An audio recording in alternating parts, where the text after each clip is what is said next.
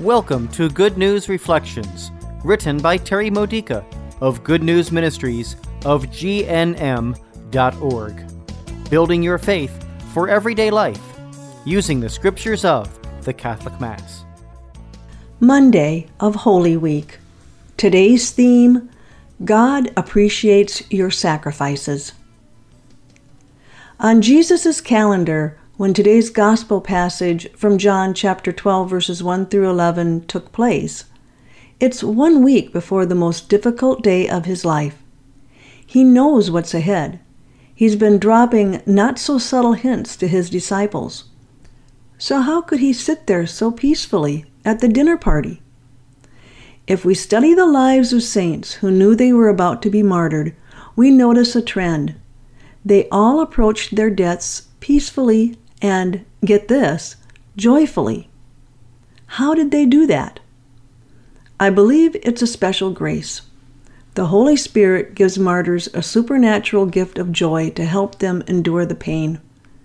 Jesus is a perfect example of this. Instead of worrying about Friday, he stayed in the present moment to enjoy his friends. These people were the Father's arms embracing him, nourishing him, affirming him, and anointing him in a most profound gift of generous love. Jesus also experienced the Father's encouragement and compassion through the Scriptures, which he knew very well. Read today's first scripture from Isaiah chapter 42, verses 1 through 7, and the responsorial psalm the way Jesus would have used it for personal encouragement.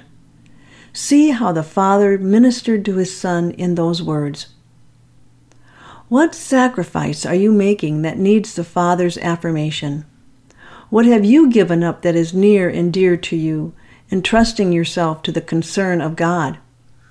How are you making a difference in this world by offering yourself, your life, to God's kingdom?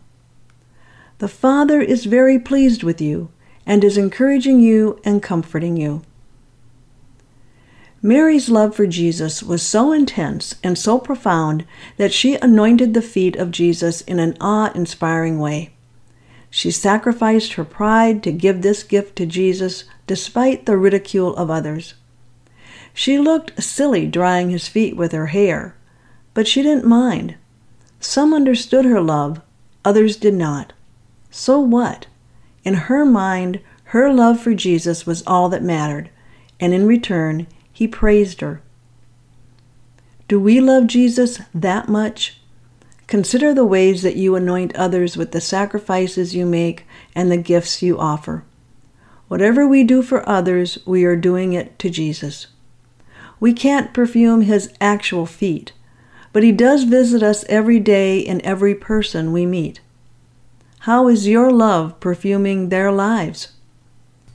To strengthen your ability to love, identify how, in the sacrifices you've been making, the Father has been giving you his affirmation and appreciation. Write it down as if the Father is giving you a personal letter of thanks. In remembrance of his love for you, bless and anoint someone today with sacrificial love, passionate love, in order to give Jesus an intensely profound gift. Sometimes, without our knowing it, the person we bless is about to experience his or her own painful Friday. This has been a Good News Reflection by Good News Ministries of GNM.org. For more faith builders or to learn more about this ministry, come visit our website. You'll find Good News Reflections available by email and text message, online retreats, prayer resources, and lots more to help you know the Father's love and grow closer to Christ and be filled with the Holy Spirit.